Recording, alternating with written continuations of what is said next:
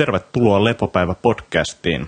Tämä on podcast tavoitteellisesta harjoittelusta kiinnostuneille. Mun nimi on Antti Okoniemi ja täällä lämpimässä studiossa, jossa muuten itse asiassa ilmastointi hurraa, katsotaan, ei toi varmaan missään mihinkään kuulu, on myös Jaakko Savolahti. Hei. Ja nyt, nyt kun on näin pitkään nauhoitettu, niin sitä ei enää pysty keskeyttämään eikä laittaa sitä Ei. ilmastointia pois. Ei. Ymmärrän. Mä uskon, että se ei kuulu. no niin, valittakaa Sitä sitten. paitsi jos- on ollut nyt niin, niin hyvät äänenlaudut viimeisissä episodeissa, että pitää jotain. Niin Pitääkin vähän mokailla jotain. Mitäs Jaskalle kuuluu? Kukkuluuruu. No, oikein nastasti lähtenyt vuosi käytiin niin kaikilta muilta osilta, paitsi se, että loppiaisen oli vähän flunssassa, tai itse asiassa ihan niin kuin oikeastikin flunssassa oikeastaan sängyn pohjalla koko päivä ja puolet seuraavastakin. Ja, ja tota, ei oikein vieläkään siitä toipunut. Okei. Eli, tota, tänään oli tarkoitus mennä treenaamaan ekaa kertaa, ekaa kertaa sitten taudin jälkeen. Ja, ja tässä on niin ollut jo varmaan viikonpäivät semmoinen fiilis, että olisi flunssa selätetty, mutta, mutta tota, jostain syystä nukuin 11 tuntia ja heräsin aika pöhnässä ja Joo. mietin, että ehkä nyt ei sitten ollutkaan vielä treenipäivä tänään. Ja Joo, ja itse asiassa fiksulta. oli, HRVtkin oli toista päivää oranssilla, vaikka en niin kuin tosiaan ole treenannut, treenannut pitkään aikaa. Joo. Et, et, ehkä joskus vielä minäkin treenaan. etköhän, etköhän. Tässä on kuitenkin vuotta vielä hetki aikaa. Niinpä, joo. Mua nauratti tosiaan, tai nauratti ja nauratti, mutta silloin kun yksi frendi just kyseli netissä, että mitkä on, mitkä on niin voimaharjoittelutavoitteita tälle vuodelle, niin, niin sitten mietin, että jos nyt saisi ehjän treenivuoden vaikka, mm. ei ainakaan mm. alku ollut hirveän hyvä, mutta jos, jos tota, tästä eteenpäin olisi ehjää, niin se olisi ihan jees. Tässä on vasta kuin puolet mennyt tammikuusta, että niin. Lasketaanko sitä vielä? Niin just, ei lasketa. Menee vielä viime vuoden piikki. Joo, joo. Semmoista, mutta siis muuten, muuten erittäin jees. En, en tarvinnut, ei tarvinnut tavallaan missään mitään duunihommia sen kreisailun takia. Joo, Ja, ja tota, sen verran jotenkin löysä, löysä kalenteri niin kuin aikaisemmasta oppineena en buukannut ihan supertäyteen ekaa viikkoa, vaan jätin siihen vähän löysää, että pystyy tekemään jotain, jotain muita juttuja, valmistelevia juttuja, jos tarvii. No nyt se meni sitten niin kuin nukkuessa päiväunia ja pitkiä yöunia ja näin, mikä oli huikean hyvä juttu sekin, koska Niin. niin kuin, nyt mä oon tosiaan nukkunut varmaan jotain yhdeksää, yhdeksää ja puolta tuntia keskimäärin ja sitten vielä aika useina päivinä päiväudet päälle. joo. Ja voi vaan miettiä, että miten huono fiilis olisi ollut tämän pari viikkoa, jos joutunut vetää jollain seitsemän tunnin unilla.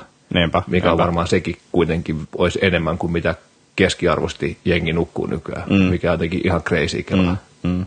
Mutta sä juot niin vähän kahvia, Niin se on sä totta. et tiedä, mil- miltä se oikea maailma Oikea, tuntuu. oikea elämä tuntuu. Niinpä. Totta. ai, ai. Joo, ja sitten tosiaan, niin kuin taas, no pieni off topic, mutta siis unen tärkeydestä vaan tuntuu koko ajan tulevan niin kuin lisää toitotusta. Mm. Ehkä se on vaan jotenkin pinnalla, mutta tai että omat niin kuin, antennit on säädetty siihen suuntaan, että se nousee itselle, itselle Niin. framille, kun semmoiseen törmää. Mutta esimerkiksi se, postasin tuonne Helsinki Paleo Facebook-feediin siitä, ää, miten pidetään aivot kondiksessa, TED Talkki, Joo. niin, niin siinä oli tietty taas uni tosi isona, isona teemana. Joo, ja kyllä se niin kuin, varsinkin nykyään tiedostaa itselläkin, että kuinka paljon tota, mun ääni ei näytä kuuluvan tuolta nyt, niin tehdään silleen, että pysäytellään hetkeksi. Kaikenlaista. ei näy, ei näy mutta kuuluu. Mennään, mennään näillä. Vähän niin kuin normaalisti jätkän kanssa. Ääni kuuluu, mutta miestä ei näy. Kiitos. Joo. Niin, niin nyt myöhemmällä iällä tuntuu, että huomaa itse paljon sen niin kuin unen puutteen paljon akuutimmin. Et Nyt jo? Mm, mm, aikaisemmin, Monta kahvikuppia sulla on nyt kädessä. ei mulla kädessä kuin yksi, toinen on pöydällä. Tätä. Aikaisemmin pystyi vetämään sellaisia, että ja oli kivakin tehdä niin just yön yli töitä ja näin. Ja mm. Nyt ei pysty niin kuvittelemaan. enkä Väli, välistä jotenkin nostalgia pöhinöissä on silleen, no niin, nyt, nyt mä teen sellaiseen. Sitten on silleen 12, ei tästä tuu mitään. Mun on pakko mennä nukkuun ja sitten seuraavan päivänä jo siitäkin niin kuin ihan rikki. Aivan. Että et kyllä se jotenkin vaan tiedostaa ainakin. Voi olla, että se on vaan, että me ollaan tultu vanhaksi, mutta tota, tiedostaa kyllä jotenkin paremmin se fiiliksen.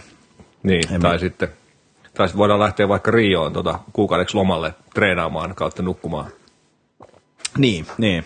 Sä lähdit nukkuu ja mä lähdin treenaamaan. Mitenkään päin se meni. ai ai ai. Se on hauska. Se oli hauska reissu. Se oli tosiaan reissu, joo. tarina menee siis niin, että me lähdettiin Rioon. Tarkoitus oli lähteä vetää prassijutsu treenejä sinne, tai niin kuin vetää, treenaamaan ja tota, lomaileen samalla. Ja mä lopetin kahvin käytön. Ensimmäisen Ajattelin olla Me- tässä loman ajan käyttämättä kahvia ollenkaan. Sitten se käytännössä meni silleen, että mä nukuin johonkin 12 joka päivä ja Jaska, Jaska ei halunnut mennä yksin biitsille. En mä muista kävikö se. Kyllä jossain joo. Niin. Mut vaikka me kuukausi oltiin siellä jatka oli siellä biitsillä koko ajan, niin se hirveästi ruskahtaa. se on totta. se on totta, joo. Sain myös kommentin, että mikä mä olin, Mr. White. Joo, Mr. White. Oi, oi. Joo. Mut semmoista. Ai niin, semmonen juttu. Tota, ensi viikolla olisi tarkoitus kuvailla Ylen Prismaan taas vähän pikku inserttiä. No niin. Aiheena on, on testailla vähän, että miten eri ihmiset selviytyy jostain tämmöisistä liikkumishaasteista, jota voisi tulla eteen jostain niin kuin, ää, katastrofitilanteesta Joo. selviytyessä. Ja tota, mielenkiinnolla odotan, mitä siitä tulee ja Joo. mitä kaikkea jekkui keksitään. Se pitäisi kai joskus, olisiko se helmikuussa jo tulossa sitten ulos, mutta in- infoillaan siitä lisää. Joo. Hienoa, hienoa. Jännä nähdä, mitä Joo. sieltä tulee. Hyvä. Mennäänkö kysymyksiin? Let's do it. Uh, Milla kysyy, kuinka usein pitäisi harjoitella kovaa ja miten nämä korkean intensiteetin treenit kannattaisi sijoittaa lepopäivän ennen jälkeen? Ja miten muokata kisakauden mukaan? Itsellä ajatuksena näistä treeneistä, että voisivat olla esim. kovatempoisia, lyhyitä sparreja tai spurttijuoksuja. Lainat taas PJJ ja tavoitteena optimaalinen kisakunto. Matsien välissä ei yleensä ole kovin paljon palautumisaikaa, noin 5-10 minuuttia, joten yhdestä ottelusta, se, ottelusta pitäisi palautua aika nopeasti. Lisäksi monesti flunssat häiritsevät harjoittelua, eli kuinka pitkäksi aikaa keventää treeniä ja miten palata harjoitteluohjelmaan. Kiitoksia vastauksestanne ja mukavaa joulun aikaa. Sehän meni hyvin. Se joulun aika. Joo, Se meni kaikki. mukavasti. Ja myös toi kysymyksen lukeminen. Kyllä, kyllä. Se oli hyvä. Joo, tosta tuli ihan vain siis, ennen kuin mennään itse kysymykseen, niin mielenkiintoinen ajatus vaan itselle päähän, että prassijutussa, niin kuin, jos on jotain flunssaa tai muuta, niin on aika fiksu jäädä kotiin, koska siinä äkkiä tavallaan tartuttaa sen koko sen porukkaan. Koko jengi, kyllä. Et, et, se on niin kuin yksi semmoinen pointti, ja voi mun mielestä ihan rohkeasti myös kieltäytyä jonkun flunssasen kanssa painimisesta, että et niin kuin kannattaa ehkä pitää framilla siellä treeneissä, että sinne ei kannata kipeänä tulla. Kyllä. Joo, mutta sitten tämä koko kysymys, niin, niin se vähän riippuu. Niin nämä kaikki. Eli tota, mä näkisin, että olisi hyvä jollain tapaa seurata sitä palautumista joka tapauksessa treeneistä. Ehkä joku simppeli Excel-kaavio voisi olla hyvä, että jokaisen treenipäivän tai niin kuin päivän kohdalle laittaa aamulla esimerkiksi, että miltä tuntuu ja treenin kohdalle, että miltä tuntuu treeneissä. Ja sitä kautta pystyy sitten vähän analysoimaan, että koska niitä kovia treenejä voi tehdä. Se ei tarkoita sitä, että välttämättä pitäisi aina olla jotenkin superhyvin palautunut, kun tulee kova treeni. Mä itse, jos niinku, meillä on asteikko vaan silleen normitreeni, kova treeni, kevyt treeni, mä ehkä ajoittaisin ne kovat treenit ennen, ennen sitä lepopäivää, tai sitten silleen, että olisi kova treeni, sitten olisi ehkä kevyt treeni, niin kuin palauttava treeni, ja sitten olisi lepopäivä. Jotain tämmöistä niin mallia siinä voisi käyttää. Sitten taas prassissa, niin riippuu vähän siitä, että kuinka paljon on aikaa treenata. Et, et, jos aikaa on vähän, niin silloin se lajitreenin pitää olla prioriteetti ykkönen, tai niin kuin muutenkin pitää olla prioriteetti ykkönen, mutta jos on vähän aikaa, niin voi olla sellainen tilanne, että ei pysty enää muuta treeniä sitten oikeastaan tekemään. Ja sitten taas, jos sitä aikaa enemmän, niin, niin, niin sitten prassijutsuun, niin miksei intervallijuoksutkin, mutta mä hakisin ehkä enemmän semmoisia koko vartalo tämmöisiä liikuntamuotoja, missä pystytään vetämään sitten intervalleja kovempaa ehkä. Tuntuu toimivan paremmin prassijutsun kanssa. Eli sitten se olisi käytännössä soutu, ää, mikä löytyy niinku helpoiten saleilta.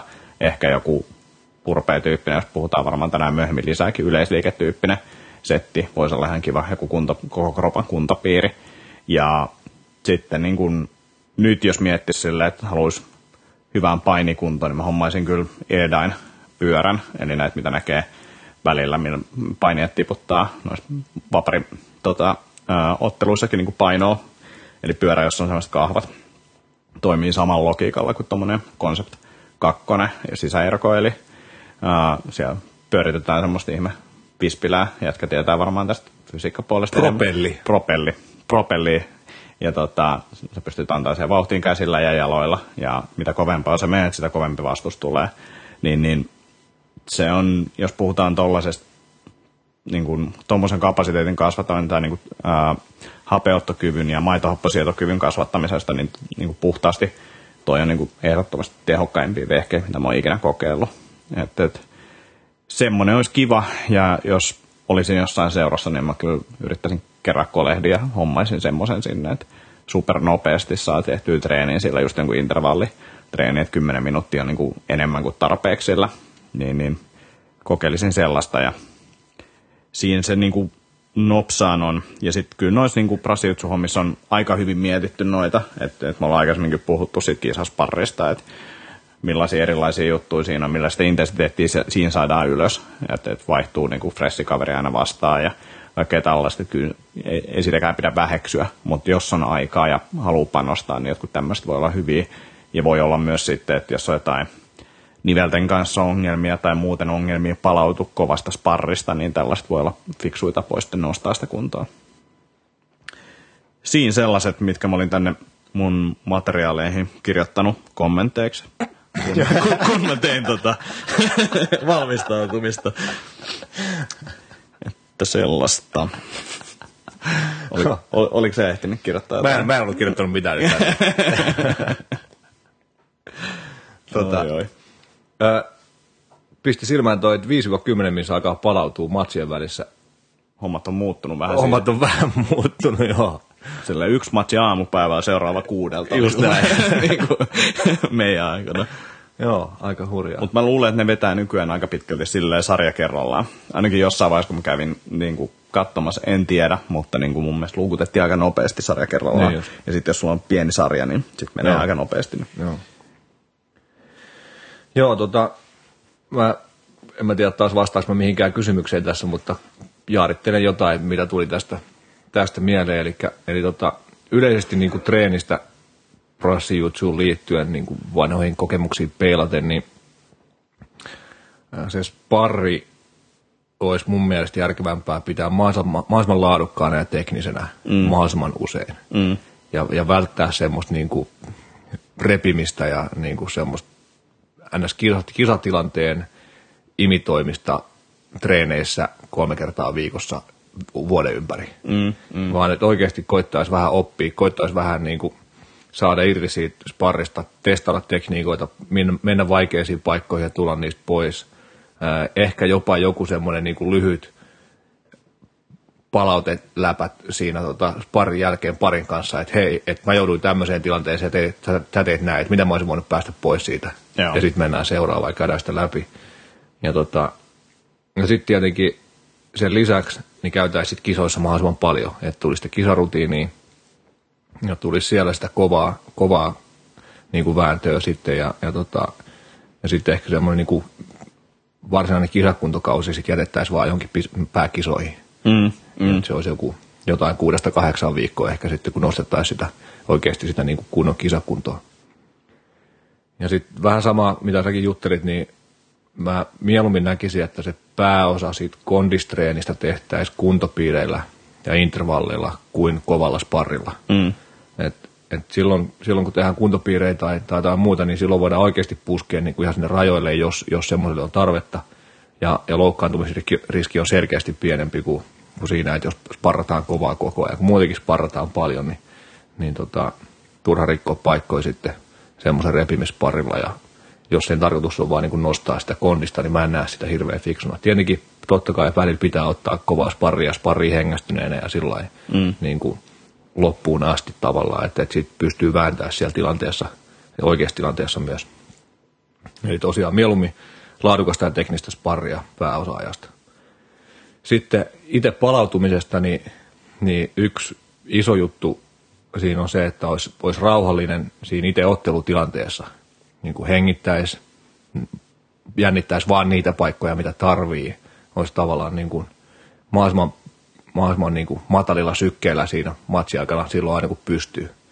Muista jo tota, vanha, vanha legenda Hickson Gracie jossain vanhassa tota, videossa jutteli siitä, että yksi syy, minkä takia hän, hän on voittamaton ja maailman paras vapauttelija, niin oli se, että, että se pystyy vetämään lähestulkoon leposykkeellä se koko matsi. Mm. En mä tiedä, miten se oikeasti veti, mutta, Niin. mutta tota, varmasti jeesaa se, että, että se ei ole semmoinen niin kuin jäätävä adre- adrenaliini ryöppy se koko matsi, vaan että oikeasti pystyt miettimään vähän ja, ja ottaa happea siellä. Vähän niin kuin Ryan Crazy. Hajan. Hajan. Joo, sille ei ollut yhtään adrenaliinkehis missään tilanteessa. tota, Oho. tota, joo, ja tuossa tietenkin, tietenkin kisarutiini auttaa sitten paljon. Mm. Et kun ei ole, ei ole niin kovaa jännitystä sitten välttämättä joka matsissa. Samoin se, että jos se sparri on oikeasti iisimpää ja teknisempää, niin sun on paljon helpompi siellä jo oppia sitä. Juuri näin. Versus se, että sä vaan niin vedät kovaa ja täysiä. Yes, juuri niin näin. revit. Mutta joo. Ja sitten, jos on noin lyhyt aika palautua otteluiden välissä, niin sitten kannattaa koittaa varmaan optimoida myös sitä palautumisstrategiaa siinä matsin välissä. Mm. Et siinä olisi, mitä ne sitten onkin, jotain hengitysharjoituksia, vastaavia juttuja, millä saadaan, saadaan se palautuminen mahdollisimman hyväksi matsien välissä. Joo.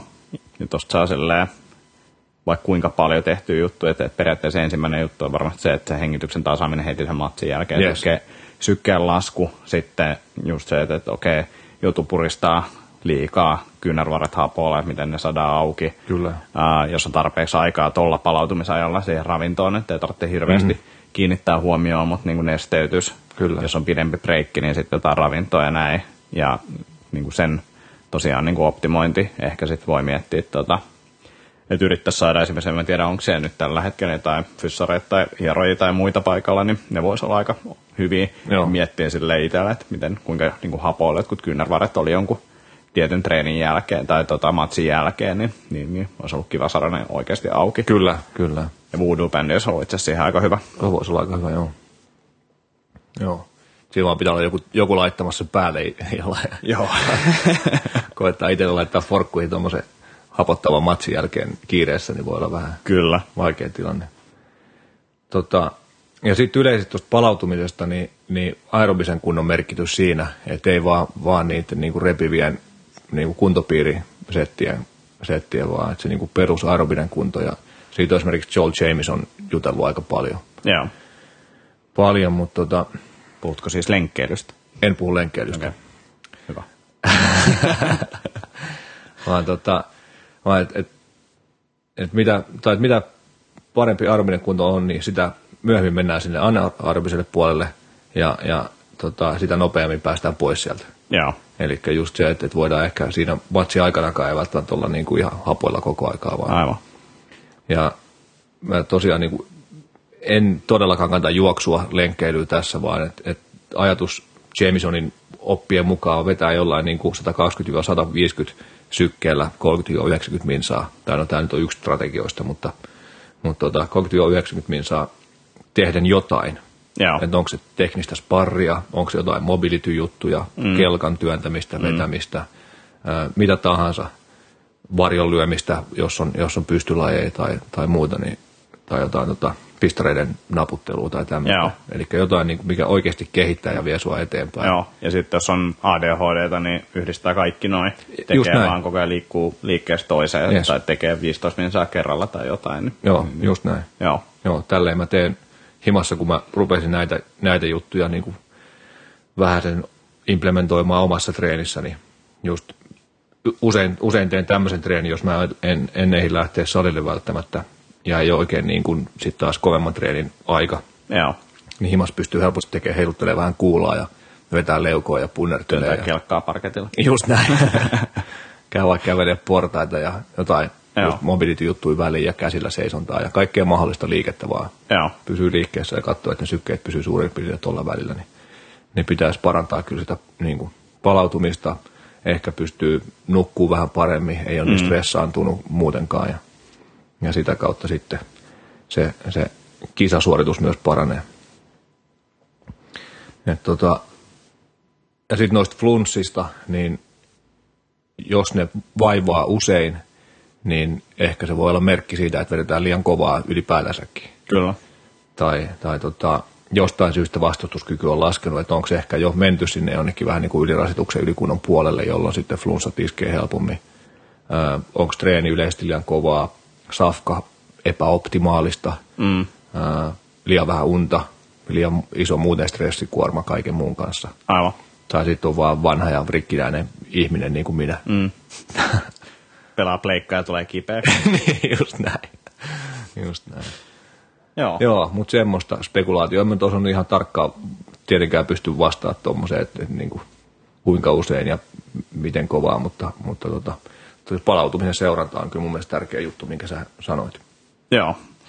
Et, et, no näitä on aina vaikea katsoa täältä parin lauseen pohjalta. No juuri näin. Tuossa on mun mielestä jo aika hyvä paketti tavallaan. Jos noit lähtee tutkimaan ja kokeilemaan, niin pitäisi päästä eteenpäin. Hyvä. Sitten Penalta. Terve. Jos on niin sanottu... moderaattori. Joo, pakko vähän siistiä. Täällä ei lukenut niin, mutta Antti luki niin. Jos on niin sanottu notkoselkämallia APT ja ollaan tilanteessa, jossa lonkankoukistajia venytelty, vatsoja vahvistettu ja pakaroita treenattu ja on halu vetää kunnolla maasta, niin kannattaako tämmöinen puolisumo mave? Eli varpaita ei viedä täysin kiekkoihin kiinni, mutta asento on leveä ja käsiote kapea. Aikaisemmista podcasteista sai semmoisen kuvan, että veto kannattaa opetella tekemään kapeena ja sumotyyli on oikotie. Onko näin? Pena kysy, sanoiko se? Ehkä sanoin, sanoin varmaan aluksi. Joo. Uh, niin. No, ehkä nopeasti tuosta sumosta, että se, se riippuu ihan niinku tavoitteesta, että mikä, mikä se tavoite on, että ei se oikotie ole, mutta niinku omasta näkökulmasta CrossFitin parissa, niin se on vähän, eikä se ole edes oikotie, se on äh, niin kuin ongelmien karttamista, se, sitä se on, niin se on oikotie. Eli noi ongelmat pitää pystyä korjaamaan, tai ainakin pitää yrittää jollain tapaa työstää. Jos sumoossa on hyvällä tekniikalla vedetty ja kapeelle ei vielä, niin sitten kannattaa varmaan tehdä sumoa. Tai sitten voidaan jollain muulla tapaa tehdä sitä liikettä helpommaksi, jos nyt on niin kuin palava halu vetää maasta, niin kuin kaikilla pitäisi olla. Oikein, yes, niin, niin sitten vaikka vedetään ylempää, se ei ole, se ei ole huono tapa kehittää voimaa. Itse asiassa polvenkin kohdalta ihmiset tykkää vetää ja se... Ja jätkö vetää normaalisti polven kohdalta. Niin sun polven kohdalta. ei kun hetkonen. tota, joo, mutta siis se pystyy joka tapauksessa niin vajaalla liikeradalla kanssa niin kuin sama lisää voimaa, että se, se ei ole mikään ongelma. Et, et jatkaisin ehkä niin kuin paikkojen availua ja vetäisin jollain tyylillä maasta, mikä ikinä nyt onkaan sitten niin kuin tässä tapauksessa semmoinen, missä pystytään pitää paikat oikeassa niin kuin paketissa ja ei rikota itteensä. Joo, Joo tota APT, eli anterior pelvic tilt varmaankin, eli eteenpäin tilttaava lantio ja, ja siitä sitten liiallinen tosiaan niin kuin notko tuolla alaselässä. Tilttaa, zoomaa. Skarppaa, kyllä. no tota, joo, mä taas niin kuin, perinteinen se riippuu vastaus, eli mahdoton tosi, tosiaan sanoa, sanoa että, että mikä olisi järkevää, jos ei tämän enempää tiedä, jos ei mm. ole nähnyt kaveri, ei näe, näe, miten se liikkuu, onko se jotain selkeitä ongelmakohtia tai jotain riski, riskitekijöitä sen takia vaikkapa keskivartalohallinnassa, että onko se niinku mm. niin mave nyt oikeasti vielä, niin. vielä se juttu tässä vaiheessa. Ja et, tarkoittaako tuossa toi, että toi puolisumo on niin kuin hyvä? Niin. Että onko se selkä siinä hyvässä asennossa. Just näin. Just Mutta näin. Tota, olettaen, tai oma vastauksemme oli, että olettaen. Eh, joo, joo, kyllä se mun mielestä se esite selvästi siitä. Kyllä. Tota, niin, kyllä mäkin tykkään siitä normi vähän kapeammalla otteella vedetystä sumosta enemmän. Mä näen, että se siirtyy paremmin urheilulajeihin. Harvemmin tehdään juttuja jalat kauhean harallaan missään, mm. niin kuin missä joudutaan tuottaa voimaa kauheasti.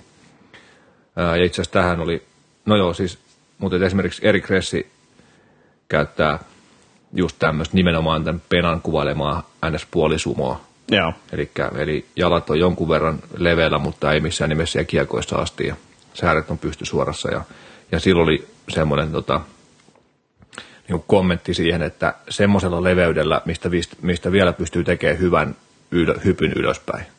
Joo. Ja se oli mun mielestä ihan fiksu sillä että siitä pystyy sitten tekemään se järkevän voimantuoton vielä sinne ylöspäin. Tietenkin sitten suostiin Kressi käyttää myös trap ja, ja sitten normi mave niin kuin tilanteesta riippuen. Mutta tota, yleisesti niin kuin Mavesta, niin, niin jos, jos niin kuin kaikki muu homma on kondiksessa, mutta ei yllä sinne alas asti painoon, niin tosiaan miksi ei voisi vetää korokkeelta? Mm. Et tavallaan, että kuka, kuka sen niin kuin määrittelee, että jokaisen meistä pitää yltää sinne tankoon asti, niin kuin olympiatyylin kiekoilla ladattuun tankoon asti. Mm. Eihän se kerro, se vaan sattuu olemaan semmoisella korkeudella. Että et tosiaan jos vertaa vaikka 150 senttistä tai 2 metristä kaveria, toinen vetää nilkkojen korkeudelta ja toinen polvien korkeudelta silloin, kun tanko on ns. oikealla normaalilla korkeudella, niin ei se määrittele mitään. Ja sitten sille lajista riippuen, niin voi olla myös fiksumpaa vetää vieläkin korotetulta, niin kuin tavallaan, että sä itse seisot korokkeen päällä. Niin. Painonnostajat tekee sitä paljon. Sielläkään ehkä ole ihan optimia asennus silloin, niin kuin joka, joka toistossa, mutta tota, sitkin voi olla hyötyä. Joo, aivan. Että just tosiaan niin kuin, totta kai jos meillä kisalla voimanostossa tai painonnostossa, niin sitten sinne tankoon pitää yltää hyvällä otteella. Mm. Mutta jos on joku tosiaan niin kuin yli kaksimetrinen korispelaaja, niin aika harva niistä vetää niin kuin normityylillä mavessa hyvällä tekniikalla lattialta. Kyllä. Jolloin ehkä sitten trap tai vähän jopa korotettu, korotettu trap tulee varmaan ihan hyvin kysymykseen. Niin sillä en näkisi tässä niin kuin puolisumossa tai, tai niin kuin pukelta vetämisessä mitään ongelmaa olettaen taas, että kaikki muu on, mm. muu on kondiksessa. Ja, ja, ja sitten taas toisaalta se, että jos on se kumminkin jonkunnäköinen mittari jostain liikkuvuudesta, että sen tankoa yltää, jolloin voi olla kumminkin järkevää, niin kuin säkin sanoit, niin jatkaa sitä niin kuin liikkuvuustreenin tekemistä Joo. tavoitteena kyllä se, sinne tankoon. Kyllä se mun mielestä niin kuin, se on itse asiassa jo tietyssä mielessä hälyttävää, varsinkin jos on puhe niin kuin urheilijasta – ja olisi tarkoitus tehdä juttuja, jos sinne ei pääse. Kyllä se on mm. niin korjattava asia, Just mutta näin. se ei tarkoita sitä, etteikö voisi maastavetoa välttämättä tehdä. Yes, juuri näin. Et, et saanut vapautusta venyttelystä ja paikkojen availusta, sitä pitää työstää, mutta tota, ää, maastavetoa saa silti ehkä tehdä. Ehkä. Mm. Pitää tehdä, ehkä saa. Kyllä. Maverokkaa. Niin. Oho. Hm? Vahingossa tuli runo tähän näin. Ah, Mä edes huomannut. Sivistymätön moukka, vaikka mä olin katsomassa palettia. Olitko? Olin. Paletti. Millainen paletti oli? Se oli semmoinen, uh, missä oli siis YUPn ja Staminan jäsenistä koottu bändi, ja sitten oli tota, jonkun balettiseuran jengiä sitten tanssimassa siinä. Tämmöiseen antauduin. Oli, oli hyvä, hyvä setti. No niin, hyvä. Hyvin korjattu. Uh, ja sitten siellä oli sellainen lihaskimppu, joka halusi hyppää yleisöä. Se oli tota, ilman paitaa siellä ja se liittyi siis siihen esitykseen. Sitten siinä oli niin vähän yleisöä, että se oli silleen, että, että hän haluaa niinku crowdsurfaa. Ja tota, kaikki oli silleen, että ei, täällä on liian vähän jengiä. Sitten se oli silleen, että ei niinku bändi ei soittanut ja kaikki niinku odottivat, että se pääsee sen crowdsurfaamaan. Ja sitten me mentiin silleen, että okei, joo Uh, siinä oli kaksi sellaista junnua siinä edessä, sitten hyppäsi, ne ei pitänyt se jaloista kiinni, plus se oli silleen rasvattu ja pronssimaalattu, ne vaan niinku luisu sieltä sinne lattialle. Sitten omat kädet oli sellaisessa pronssissa sen jälkeen. Mutta joo, sellainen tarina tähän väliin. Tavallaan liittyy tähän liittyy, urheiluun ja lihakseen. No, eli aina kun, aina kun vedetään maveen, niin kannattaa laittaa pronssimaalit kehiin. No, todellakin jos ei kuulu aamurutiiniin, niin paras kuulu tästä, tästä eteenpäin. Kyllä, kyllä. Joo, mutta siinä oli Penalle vastausta ja seuraava kyssäri. Annikka kysyy. Kovan metkonin jälkeen lihaskipu tai väsymys tuntuu seuraavana päivänä, mutta kovan voimatreenin jälkeen usein vasta sitä seuraavana päivänä. Onko tälle joku järkevä selitys? Ja metkon on siis metabolic conditioning treeni, eli jonkin sortin kuntotreeni, maitohappo, pitoinen ehkä onko sul heittää tuohon suoraan jotain järkevää selitystä, koska mulla ei mitään järkevää selitystä ole. Muuta ei mullakaan, pitäisi varmaan lukea jotain kirjoja. Niin, että et, riippuu henkilöstä, miten mikäkin treeni tavallaan aiheuttaa kipuja. Metkoni, ehkä yleisestikin noissa molemmissa ää, kysymyksissä on se, että jos kroppa ei tottunut siihen, mitä tehdään, niin todennäköisesti kipeytyy. Ja esimerkkinä joku metkoni, vaikka jos on jotain askelkykykävelyä tai jotain tämmöistä, jos sitä ei aktiivisesti tee kerran kahdessa viikossa tai useammin, niin todennäköisesti paikat kipeytyy. Ja that's it. Sitten sit, sit pitää elää sen kanssa. Uh, mä en ole keksinyt mitään tapaa oikeastaan vähentää sitä lihaskipua. Et, et, venyttely tai mikään tämmöinen ei mun mielestä akuutisti tai niin kuin oikeasti vähennä sitä akuuttia kipua. Et se joka tapauksessa sit tulee kipeäksi, jos on tullakseen. Mikään, tai kipulääkkeet ei kannata käyttää siihen, ää, eikä mun mielestä mikään lämpö tai kylmä voidekaan oikein auttanut. Mä en tiedä, onko se löytänyt mitään tapaa tavallaan välttää tai helpottaa tuollaista kipua. No en varsinaisesti, en, en kyllä. Et, et, sitten pitää oppia nauttimaan ja sitten toisaalta on tehnyt jotain ja varmaan jotain kehityssäkin syntyy, jos sellaisia ää, domseja tulee. Toisaalta myös hyvää kehitystä voidaan saada varmasti aikaiseksi, riippuu tietenkin mitä tehdään ja mitä kehitystä halutaan, mutta niin kuin ilman mitään hirveän jääviä domseja. Kyllä. Se ei niin kuin tarvii aina, no pain, no gain on Joo. old school juttu. Ja tuossa ehkä metkoneessa niin kun huomaa itse sen, että, että, että jos teoreettisesti tekee sadalla pinnalla jonkun metkonin, niin siitä muu saattaa tulla tietyssä liikkeessä paikat niin kuin tosi tosi kipeäksi pitkäksi aikaa. Niin voi olla viikon kipeät jotkut treenit jostain tietystä treenistä. Mutta se, että jos mä himmailen vähän intensiteetin kanssa, 90 pinna, 95, niin silloin ihan älytön merkitys sille, kuinka kipeäksi mä tuun, joka taas sitten mahdollistaa sen, että mä pystyn treenaamaan seuraavana päivänä taas, tai aikaisemmin pystyn treenaamaan kovempaa, niin, niin sitä kanssa kanssa funtsia, että onko järkeä vetää ihan reikäpäässä joka treeniin. Juuri näin. Kyllä mun mielestä on fiksumpi treenata tänään vähän vähemmän, että voi treenaa huomenna uudestaan, kun Kyllä. se, että vetää tänään täysin ja sitten on viikon sivu. Niinpä. Hyvä. Tästä ehkä sen enempää. Periodisaatio. Kysymyksellä tulee Oskarilta viestiä. CrossFit Inc. mainostaa treenimetodinsa ylivertaisuutta kymmenen fyysisen ominaisuuden parhaana kehittäjänä. Samaan aikaan tai paljon aiemmin usein tutkimuksin on todettu harjoittelun jaksotuksen, esim. Nopeusvoima, ää, nopeusmaksimi kestävyysvoimaharjoittelun blokkeihin parantavan, joo, parantavan fyysisiä ominaisuuksia parhaiten. Mitkä ovat teidän kokemuksenne CrossFit kokonaiskondista lisäävästä vaikutusta verrattuna kunnolla jaksotettuun harjoitteluun? Mitä mieltä olette peridi, peri, periodisaatiosta? Yllättävän hyvin meni. Hyvä Antti. Uh, niin, crossfittiähän nyt on min, monenlaista ja periaatteessa niin kun nämä salit saa itse päättää, mitä he tekee. Eli mä voisin muuttaa tänään meidän treeniohjelmointiin sille, me hommataan spinning-pyörät ja me vaan politaan pyörillä ja sanotaan sitä crossfitiksi. Se on siis niin kuin tosi erilaista salista riippuen ja sanoisin, että suurin osa saleista käyttää jonkin sortin jaksotusta treeneissä. Ja se on mun mielestä ihan fiksua monesta mielestä ja siinä, siinä mielessä myös, että ää, pääkin kestää sitä paremmin ja jaksaa treenaa kovempaa.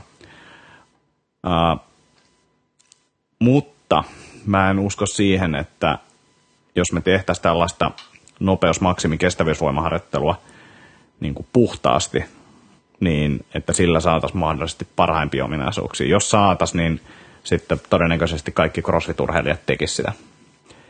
Me ehkä haetaan sieltä semmoinen, semmoinen tota, uh, malli, että me tehdään voimaharjoittelupuolella toki erilaisilla niin kuin, ää, toistoalu- tai toistomäärillä ja painotuksilla ja samoin Metkon puolella meillä on tietyn tyyppisiä jaksotuksia.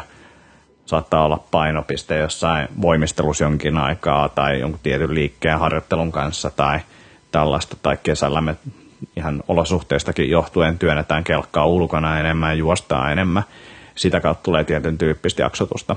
Mutta tota, jos sitten taas tehdään enemmän voimapainotteista treenausta, niin, niin sitten toi ohjelmointi tai jaksotus on paljon selkeämpää. Silloin me voidaan tehdä oikeastaan tälleen, miten tässä heitettiinkin. Ja voidaan jakaa se ihan selkeästi. Ja CrossFitin toinen ongelma, niin kuin jossain prassijutsussa myös, on se, että pitäisi olla hyvässä kunnossa koko ajan. Eli kaikki nuo ominaisuudet pitäisi olla tosi tota, ää, korkealla tasolla. Onko sulla mielipiteet tähän hetken yritti hiekottaa niin, niin pahasti tässä koko, koko kysymyksellä luvun ajan ja vastauksen ajan, että ei mitään rajaa. Mutta ei ollut tarkoitus. Se, se y, ynähdys oli, oli tota, meidän esittää välikysymyksen, mutta esitän sen vasta nyt. Joo. Eli tota, ö, mitä CrossFit, CrossFit-huiput tekee tai miten ne treenaa, jos, ne, jos niillä ei ole jotain jaksotusta? Mm, siis onhan siihen jaksotus siis kyllä. Siis silleen, että, että on esimerkiksi, ää, jos karkeasti jakaa meidän, meidän, meidän tota, ohjelmoinnista tai jaksotusta muuten, mistä tuli kysymys, ää, pyyntö jossain vaiheessa, että me puhuttaisiin siitä enemmänkin tavallaan siitä, mitä se treeniohjelmointi jakaantuu. Ää, jos katsotaan silleen vuotta, jos sitä jaksotusta mietitään sillä tasolla, niin periaatteessa Gamesit, eli nämä MM-skapat on kesä, ää, heinäkuussa. Sen jälkeen alkaa NS Off-seasoni, milloin metkoneiden määrää vähennetään. Ja aluksi palautellaan siitä niin kuin viime, viime vuoden tai viime kauden treenistä. Sen jälkeen aletaan treenailla ehkä enemmän skillejä, tekniikkaa, toistomäärät jossain painonnostossa on isommat. Ja mennään sillä sinne syksyn loppupuolelle. Sitten aletaan ehkä enemmän panostaa taas siihen voimaharjoitteluun, tuodaan sinne niitä metkoneja, tuodaan mm, todennäköisesti lyhyempiä, raskaampia metkoneja ja sitten lähdetään, tämä MM-karsinta alkaa tuossa helmikuun loppupuolella ja yleensä siinä niin kuin vuoden vaihteen jälkeen metkoneista tulee pidempiä, ne on kehonpainoliikkeitä enemmän, koska tämä MM-karsinta on sellainen, missä ei niin kuin yleensä ole ollut mitään raskaita painoja hirveästi, vaan se on enemmän keuhkoja ja niin kuin sen maitohoppakapasiteetin testaamista, kuinka paljon sitä pystyy kestämään. Ja sitten sen jälkeen regionaalsit on seuraava, joka on tuossa toukokuussa. Siellä on taas raskaammat painot. Eli sitten se ohjelmointi alkaa muuttua raskaammaksi. Meillä on voimaohjelmointi menee periaatteessa aika lailla samalla syklillä koko ajan, mutta metkoneissa meillä tulee isompia painoja. Ja ehkä metkoneiden pituus vähän lyhenee sieltä, mitä se kehonpainon metkoneissa oli. Mutta no on siellä ehkä siinä 12 minuutin rajalla suurin piirtein suuri, ää, suuri osa. Ja sitten taas, kun regionaaliset on ohi, niin vielä kovennetaan ehkä ja muutetaan monimutkaisimmaksi niitä ää, metkoneja. Eli sitten pitäisi olla tekniik- tai skillipohjaisia tämmöisiä niin voimistelujuttuja enemmän myös niissä metkoneissa ja painot on periaatteessa raskaammat. Toki tämä sitten normaaliurheilijalle tarkoittaa, kaikki painot on suhteellisia niihin omiin maksimeihin ja näin. Ja se, että puhutaan MM-skapoista, niin mitä se normiharrastajalle tarkoittaa? No tarkoittaa lähinnä sitä, että siellä on jonkin sortin jaksotus taustalla ja se myös tukee sitä treeniä sen osalta. Mutta tällä ohjelmoinnilla niin periaatteessa urheilija on missä tahansa niin kuin vuoden vaiheessa jonkinnäköisessä kunnossa voisi osallistua kisoihin, mutta se päätavoite ja ns. Niin kuin, ää, rytmitys menee silti se MM-skapan niin kuin mukaan.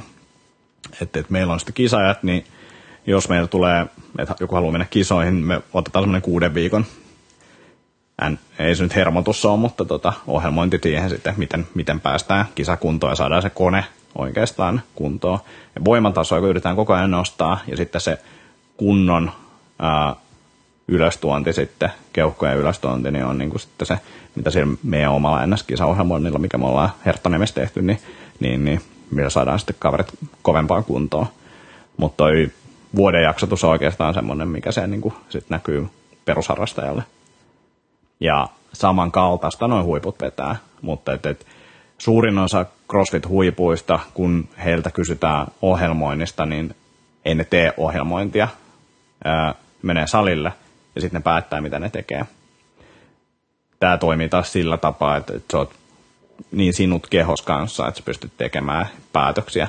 Monella on kyllä valmentajia, jotka tekee niitä ohjelmia, ja niillä on jonkinnäköinen template varmasti vuodelle eteenpäin, mutta että, että se päivittäinen ohjelmointi tulee joko urheilijalta tai sitten niin kuin katsotaan viikko kerrallaan eteenpäin. Mutta se on ihan mielenkiintoista katsoa, miten nämä niin kuin huiput, jotka ohjelmoi itselleen, niin ei niillä ole mitään suunnitelmaa, kun ne menee salille. Sitten ne katsoo, mitä ne on tehnyt tai miettiä, mitä ne on tehnyt, mitä niiden pitäisi tehdä, missä ne on huonoja. ja miettiä, kuinka kovaa tänään pystyy vetämään ja monta treeniä vedetään päivässä. No huiput nyt on niin kuin aika sekaisin noiden treenimäärien kanssa. Et, et sellainen toi on toi, toi meidän rytmitys ja sitten jos mietitään vielä silleen, että okei, pitäisi niinku miettiä, että no kuinka hyviä tuloksia se saa. Nyt lähti maajoukkueen leirille painonnostos lähti ensimmäinen crossfittaja Suomessa. Että, että se on niinku mun mielestä ihan yksi hyvä esi- äh, niinku esimerkki siitä, että kyllä tuo niinku toimii. Eli crossfittia harrastanut, niin kuin, ei tavallaan niin painonnostaja, mutta... Ei painonnostaja, crossfittaja, joka kisaa SM-kisoissa, kisaa koko ajan crossfitissä. Niin nyt se on naisten maajoukkueen leirillä, Essi Koskinen. Asia, tosi hieno Oh, oh. Ja tämä on jännä nähdä, että millaisen reaktion se aiheuttaa tuo painonnostopiireissä. Koko ajan niin kuin, he on enemmän ja enemmän lämmennyt tälle lajille, mutta tota, niin kuin, nyt päästään niin kuin oikeasti näyttää, että, että, okei, että kyllä tämä meidänkin tapa toimii. Ja toki Essikin treenaa siis painonnosto valmennuksessa myös tämän lisäksi, mutta se, että hänellä on CrossFit-ohjelma, mitä noudattaa, että Jami Tikkasen tekemä ohjelmointi, mitä noudatetaan. Että et, et, ei se käsittääkseni Essikään tee niin kuin erikseen painonnostoon suunniteltu ohjelmointi. Käy toki leireillä ja näin, mutta tota, muuten niin tekee tämän Jamin ohjelmoinnin mukaan. Okei, okay, tosi mielenkiintoista. Muistan, muistan tota Greg Everett joskus heitti, heitti että tota, hän, hän huutaa omille painonnostotiimiläisilleen, jos ne juoksee vessaan. niin. Se on niinku pelkkää painonnosta. Joo. Ja sama Jenkkien se oli kyllä niinku iso kasa crossfittajia. Okay. Ei se niinku, tänä vuonna ei mun mielestä ollut, tota, vaikka se viime vuoden, viime vuoden puolesta taisi olla ne Nationals, niin ei ollut tota mun mielestä top kolmosessa mitään, mutta top 10 ja top 20 oli paljon crossfittajia. Joo, joo, kova juttu. Varmasti, tota, tai siis jotenkin surullista, jos ei painonnosto lämpeisi CrossFitille, koska se on tainnut tehdä aika paljon painonnoston niin kuin uuden tulemisen eteen tavallaan niin kuin jengi.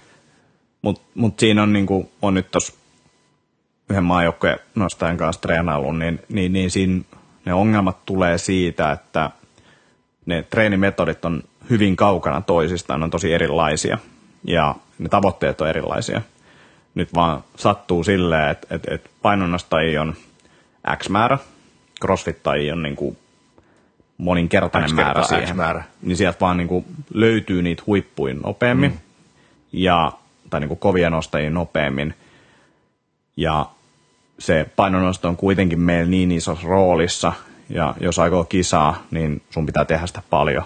Ja sieltä vaan sitten alkaa putkahtelemaan niitä suht hyvin nostajia. Aivan. Ei, ei, ei kukaan varmasti voita mitään niin MM-skapoja ikinä, ellei sitten lähde panostamaan pelkästään painonnostoa. Mm mutta että, että semmoisia hyviä nostajia ja veikkaa, että Suomen mestareita tulee kyllä niin kuin CrossFitistä.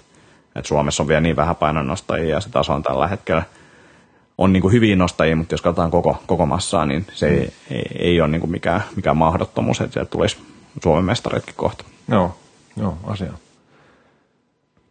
Joo, itse asiassa tuohon, tota, vielä tuohon CrossFit-ohjelmointihommaan, niin, niin kun heitit, että, että pitää olla koko ajan kovassa kunnossa, niin selkeästi niin kuin kova kunto ja kisakunto on sitten kuitenkin Joo, on, on, on. Siis silleen, että, että niin kuin sanotaan, että, että pitää, mä, mä näkisin, että kaikkien pitäisi suurin piirtein olla silleen, että just kuusi viikkoa on mun mielestä hyvä silleen, että, että, että jos ei ollut mitään loukkaantumisia, niin pitäisi tähtää siihen, että vaikka kuuden viikon päästä pääsisi kisaamaan, jos haluaisi. Joo. Se on tietty eri asia, että kauden päätavoite on joku, niin kyllä siihen silloin pitää lähteä valmistautua aikaisemmin, tai on fiksumpi lähteä valmistautua aikaisemmin, mutta johonkin niin kuin paikallisiin kisoihin voisi lähteä sillä kuuden viikon varoitusajalla.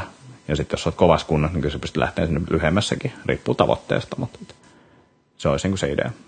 Joo, tarviiko sitä tota, niin kuin Metkon konetta rakennella kuutta viikkoa pidempään? Mm, kyllähän sitä pitää niin kuin koko ajan rakentaa. Et kyllä se mun mielestä, ja, ja niin kuin, sekin, se ei ole pelkästään se, että kone, vaan se, että sun pitää tehdä erilaisia kombinaatioita. Että, että jos sä teet pelkästään käsillä seisota punnerruksia, jos sä teet pelkästään maastavetoja, niin mitä sitten, jos ne yhdistetään? Jos siihen laitetaan vaikka joku juoksu, niin näitä kombinaatioita pitää tehdä senkin takia, että sä totut niihin, mutta myös se, että sä osaat, opit tuntemaan kroppas paremmin koko ajan. Että, että millä tapaa ja miltä tuntuu tietyissä tilanteissa ja – näin poispäin. Että se, että se on monimutkaisempi, monimutkaisempi asia kuin se, että, että okei, nyt, nyt mä alan nostaa tätä Metkon, tai parantaa tätä Metkon konetta. Että et se on semmoinen, että kyllä niitä pitää koko ajan tehdä. Jo, mutta että, että, että sitten niin kuin panostaa siihen kuusi viikkoa, niin sitten se yleensä on kyllä, kyllä se, niin kuin se perus, perus tota, crossfittajalle niin saadaan aika hyvän kuntoon silloin. Ja sitten, että jos on kyse jostain päätavoitteesta, niin kyllä sitä pitää sitten lähteä rakentamaan aikaisemmin jo. Miten paljon aikaisemmin sun mielestä? Riippuu siitä, että kuinka hyvä se on.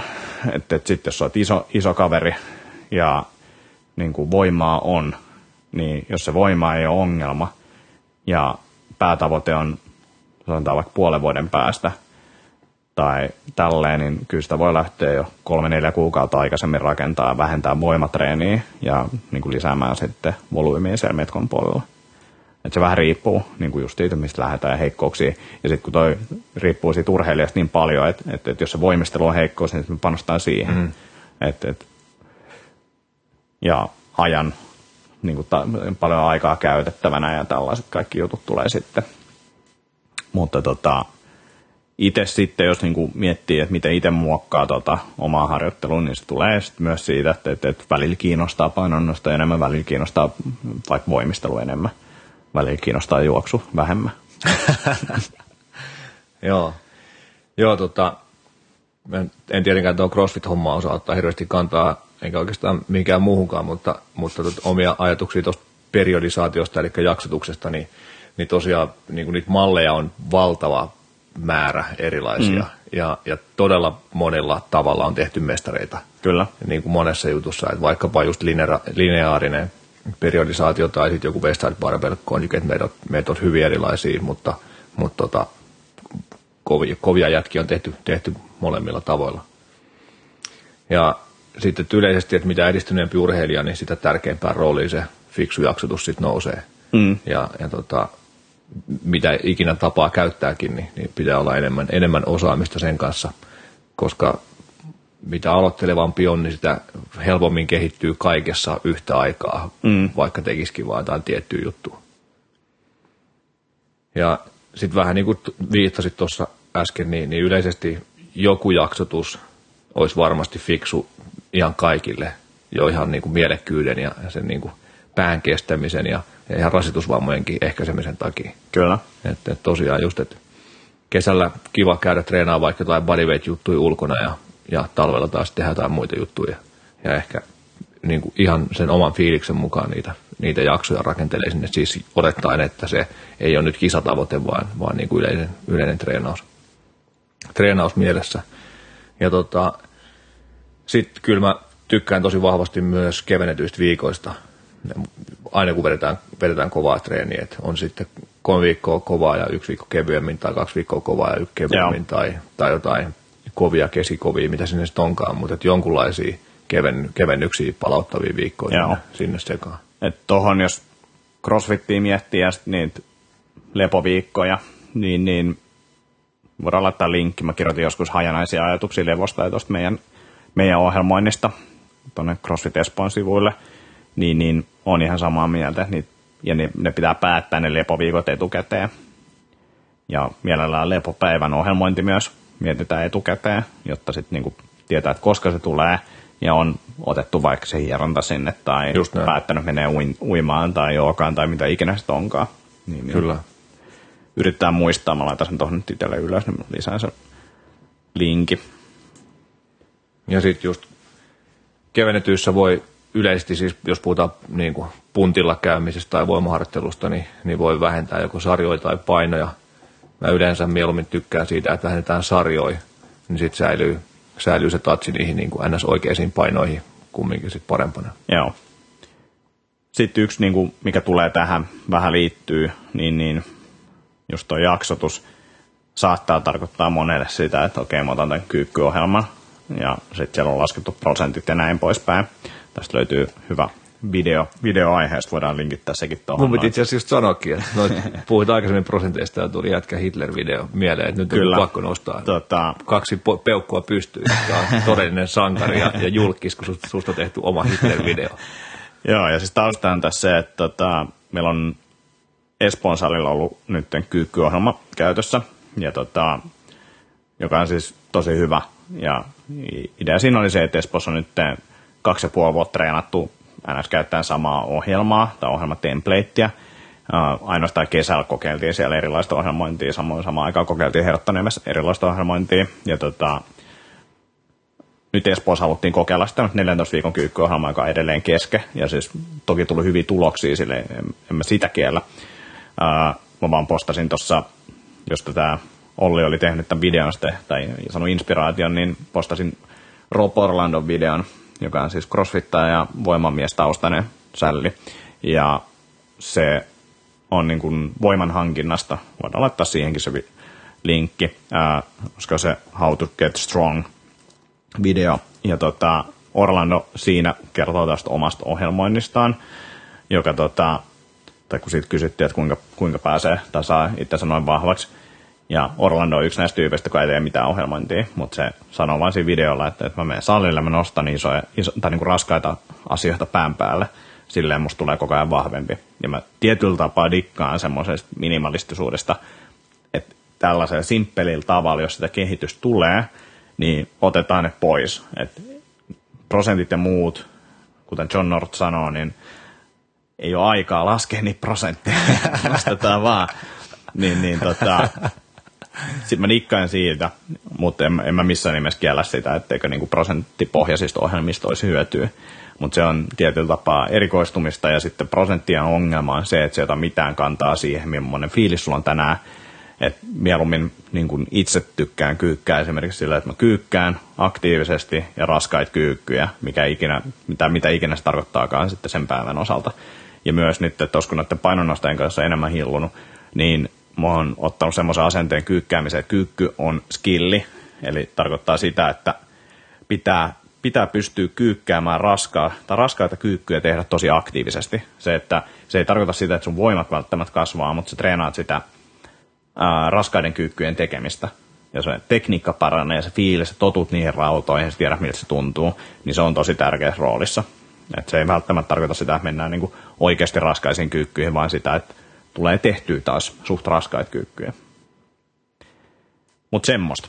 Joo, noin prosent, prosenttihommat siis selkeästi toimii, koska niin moni niillä treenaa, ne tuskin niin kovat, kovat osaajat niitä käyttäisi, jos ei ne toimisi. Ei, ei. Mutta ei, mut, kyllä mä niin kuin, tunnistan noita samoja ongelmia, ongelmia siinä ja, ja sitten just niin kuin autoregulaation puute, että et nyt on vähän nuhjunen, vähän huono päivä, niin, niin tavallaan, että jos se on se ajatus on vetää kolme kovaa kolmosta.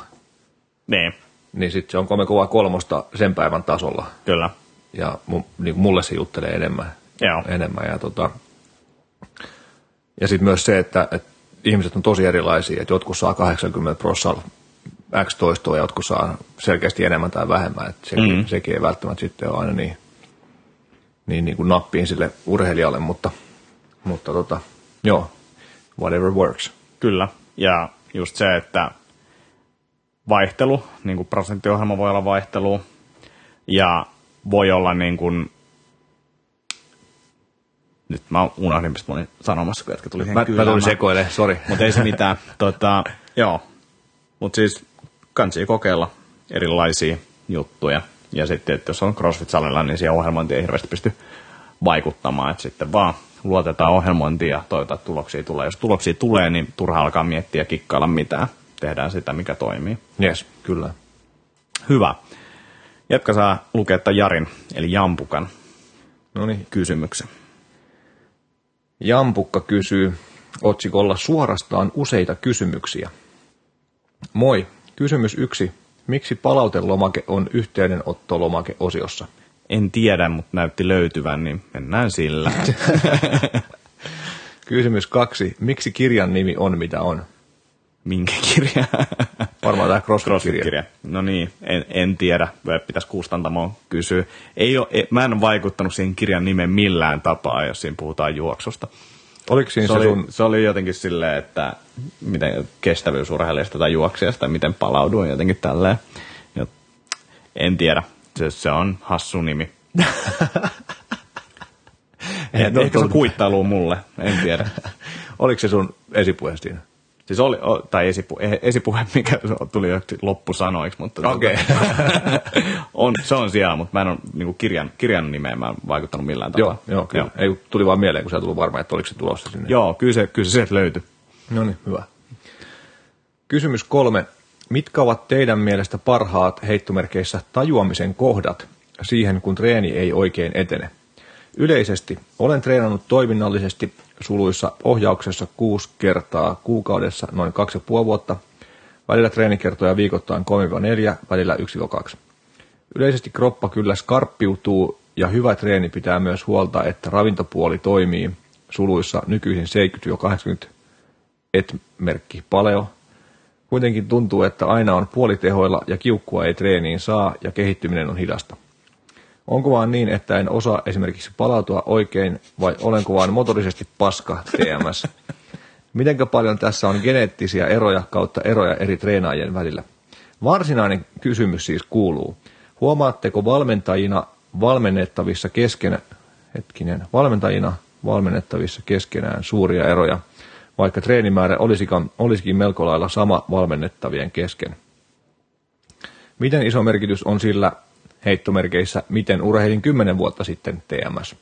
Tuntuu, että olen motorisesti ja kognitiivisesti vajaa toimintainen siihen, mitä olin aiemmin, ja kehitys on olematonta. Naurava hymiö, iloa ja valoa, jampukka.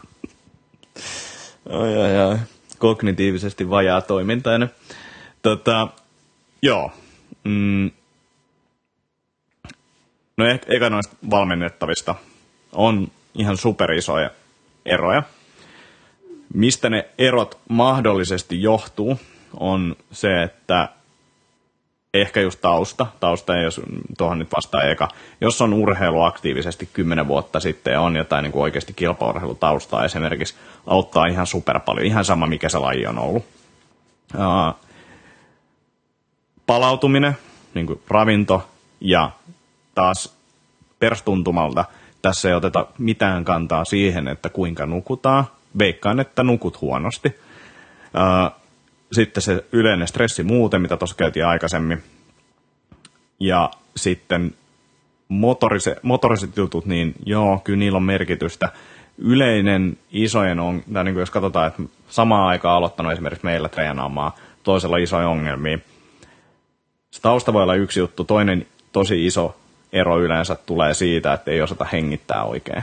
Eli se keskivartalon paineen rakentaminen ja näin poispäin, niin, niin, niin ne on semmoisia ehkä isoimpia semmoisia juttuja, mitä tässä tulee esille. Uh, sitten ehkä siitä, miten tajuaa, kun treeni ei kulje, niin no just tollaiset fiilikset, että jos välillä saa kiukkua aikaiseksi, nyt ei saakaan, niin ne voi olla semmoisia. Että mä itse tiedän sen, että kun nyt on hyvä treeni, tai kun on hyvä treenipäivä, niin tuntuu, että pystyy repiä tangon kappaleiksi. niin. Jos siltä ei tunnu, niin sit pitää vähän pohtia, että millainen treeni tänään voisi sit olla. Ei ainakaan niin maksimi nostoja tai tällaisia. Mutta tota, sitä pitää ehkä itse vähän opetella kuuntelemaan sitä kroppaa ja miltä tuntuu. Mutta tommosia ajatuksia. Ja sitten ehkä toi 70-80 pinnaa paljon, niin, niin en tiedä kuinka moni suomalaisista siihen, siihen, siihen kategoriaan menee, mutta tota, riippuen mitä se tarkoittaa, että onko se sata pinnaa nyt matematiikka pää ei nyt toimi, mutta sanotaan, että, että, että tuleeko siitä sitten puolitoista päivää ei paljon. Et riippuu vähän varmaan, miten sekin jakaantuu ja mitä se puolitoista päivää ei paljon tarkoittaa. Sekin voi olla erilaista. Mutta tota, niin. Että ravintopuoli, niin vaikea sanoa siihen mitään. Veikkaan, että nuukut liian vähän ja, ja, ja jos hengitys on kunnossa, niin sitten ehkä enemmän lepoa ja kehitytään hitaammin. Joo, tosi samoja teemoja itselläkin mielessä, että, että niin kuin siis aivan valtavia eroja valmennettavien kesken. Tietenkin ihan mm. niin kuin normaali juttu. Ja just peruskunto isosti johtuu siitä taustasta, että mitä on tehty. Tosiaan niin kuin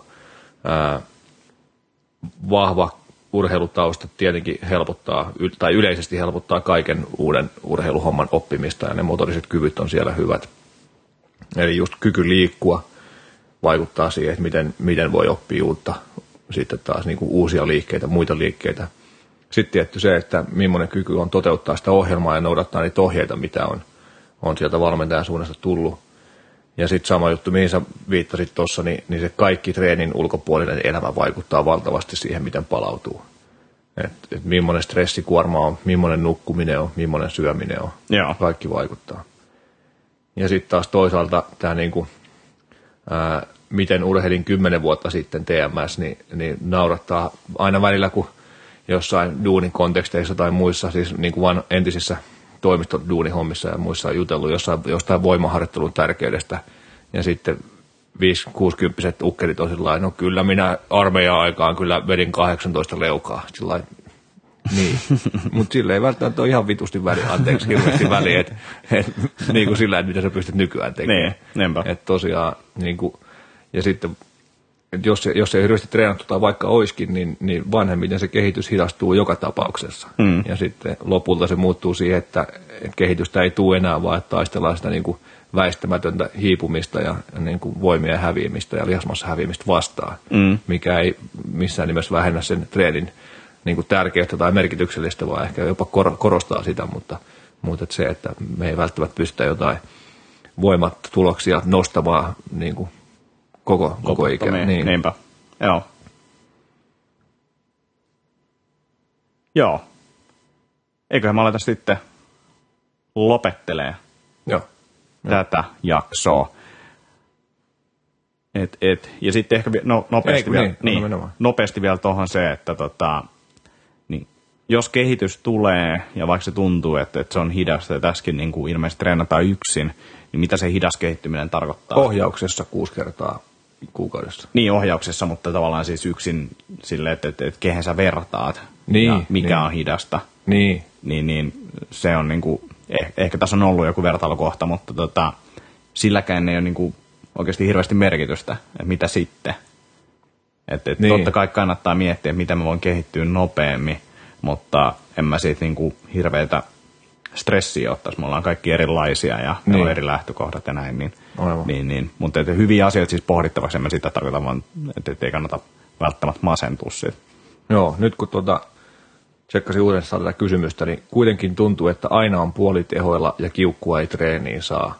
Mm. Niin, niin tosiaankin kyllä joku siellä treenin ulkopuolisessa jutussa selkeästi mm. vaivaa. vaivaa. No just se uni varmaan, mistä puhuit, tai – tai sitten joku muu ehkä syödään jotain juttua, mikä ei oikeasti sovi ja sen mm. takia ollaan mm. heikossa hapessa tai, tai sitten on jäätävä stressi päällä muuten ja sitten tota, se vie, vie THVkin. Ehkä jotain jatkokysymystä voisi laittaa niin. ja vähän niin kuin lisää tietoa, niin päästään auttaa jampukkaa enemmän. Joo, joo jatketaan sitten lukea sen kysymyksen. Jampukka kirjoita tosi ytimekäs kysymys. Hyvä. Tota, Sitten varmaan jätkän puffaukset. Mä oon itse menossa viikonloppuun Pieksämäelle, mutta se on suljettu. Vantaalle tulee ehkä... Pieksämäki on suljettu. Seminaari on suljettu. Vantaalle tulee seminaari Liikkuvuusemma helmikuun lopussa, joka mahdollisesti avataan myös ulkopuolisille. Se on yksi kamppailusali. Okay. Niin, niin katsotaan, jos sinne pääsee muitakin, laitetaan siitä sit seuraavassa tai joskus viestiä mutta tota, muuta puffattavaa mulla ei taida ollakaan. Joo, no mulla on jälleen samat läpät, eli, eli tota, jos saadaan tämä tänään pihalle, niin, niin ylihuomenna lauantaina on siis urheilijan ravitsemusluento CrossFit Basementissa 18. päivä. Sitten pikkuhiljaa paleo-valmennus alkaa 28. päivä tiistaina. Hyvinvointikokonaisuus haltuun seminaari 3. 8.3. mä en mitä mä menen aina sekoitton kanssa, mutta 8.3. Olli Sovijärve ja Sami Sundvikin kanssa koko päivän setti. Siellä on koko ajan tota, tulee tilauksia, mutta vielä, vielä tuntuu mahtuvan, mahtuvan mukaan. Ja, ja sitten tosiaan noin luonnollisen liikkumisen leirit heinäkuusta jatkoleiri ensimmäinen, ensimmäinen 3.7. ja perusleiri 4-6.7. Ja sitten se kahden päivän kurssi Helsingissä 7-8.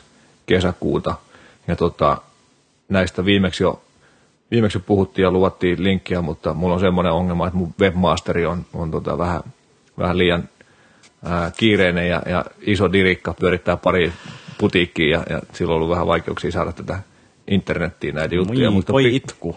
pikkuhiljaa se varmaan tulee. tulee ja kaikesta, kaikesta tota, tästä ilmaisesta palvelusta olen kuitenkin hyvin kiitollinen. Ilmaiselle ei saa hyvää. hyvä, hyvä. Laitetaan noihin linkit. Jos jaksatte, käykää arvostelemassa iTunesissa, mm. uh, subscribeatkaa ja laittakaa lisää kysymyksiä web-sivujen kautta, joka oli info tai palautetta jonkun lomakkeen kautta, sieltä alta löytyy jotain. Uh, niin, yhteydenottolomake löytyy, ei kun palautelomake löytyy yhteydenottolomake. En tiedä. Lepopäivä.com. Kyllä. Lepopaiva.com. Le- lepopaivo.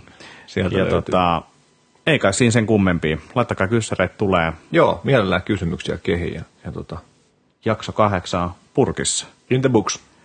Hyvä, heippa! Moi moi.